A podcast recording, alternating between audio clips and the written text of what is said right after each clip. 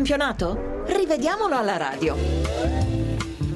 Nuovamente buon pomeriggio dagli studi RAI di Milano con un ringraziamento particolare a Luca Gattuso e Lorenzo Baletti per il lavoro in redazione, a Claudio Rancati per quanto sta facendo alla console. Partiamo dalla partita di Udine vinta dalla Roma per 1-0 che ha offerto i due casi più spinosi della giornata.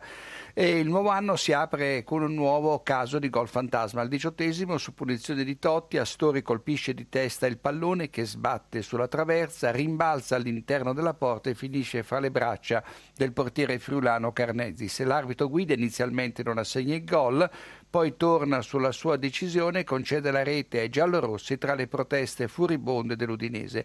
Una decisione, va detto, presa direttamente dall'arbitro di Torre Annunziata in contrasto con il collega di Porta Maresca che al microfono dice chiaramente non è gol, non è gol. Per lui il pallone non ha superato la linea bianca, invece Guida la pensa diversamente e si assume in prima persona la responsabilità di concedere la rete alla Roma. La Moviola gli dà ragione perché una telecamera posta sulla stessa eh, direttrice dell'arbitro dimostra che il pallone è entrato del tutto in rete, di poco ma totalmente. L'addizionale invece può essere stato tratto in inganno dal palo che ha uno spessore maggiore della linea di porta. Con la tecnologia voluta dal presidente Tavecchio non si dovrebbero verificare problemi di questo tipo e nel caso le responsabilità non saranno più dell'arbitro e dei suoi collaboratori. In avvio di ripresa sbaglia invece Guida a non concedere una punizione dal limite alla Roma per un fallo di Danilo su Liajcic che lo aveva saltato.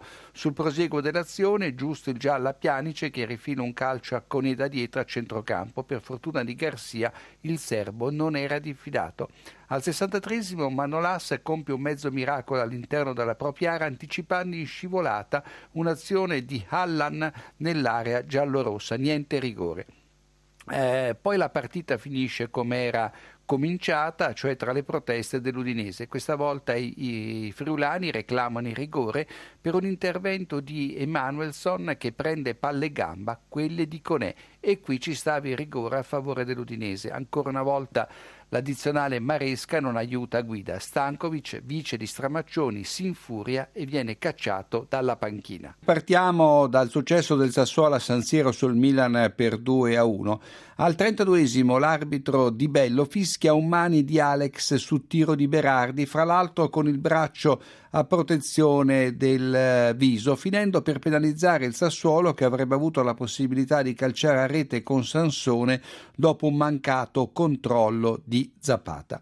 Nel finale del primo tempo Zaza, dopo un fallo in scivolata su Zapata, si rialza e molla un calcetto a Montolivo che aveva recuperato il pallone, il tutto a gioco fermo, manca il giallo all'attaccante del Sassuolo. In avvio di ripresa lo stesso Zaza calcia sull'esterno della rete ma è in fuorigioco rilevato dall'assistente.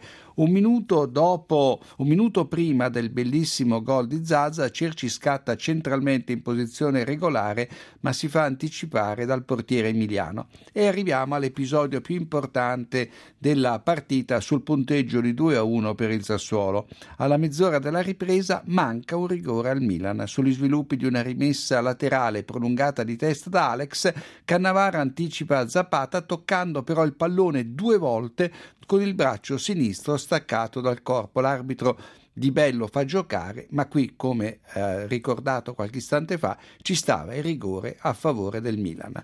E andiamo al successo, alla goleada del Palermo sul Cagliari per 5 a 0.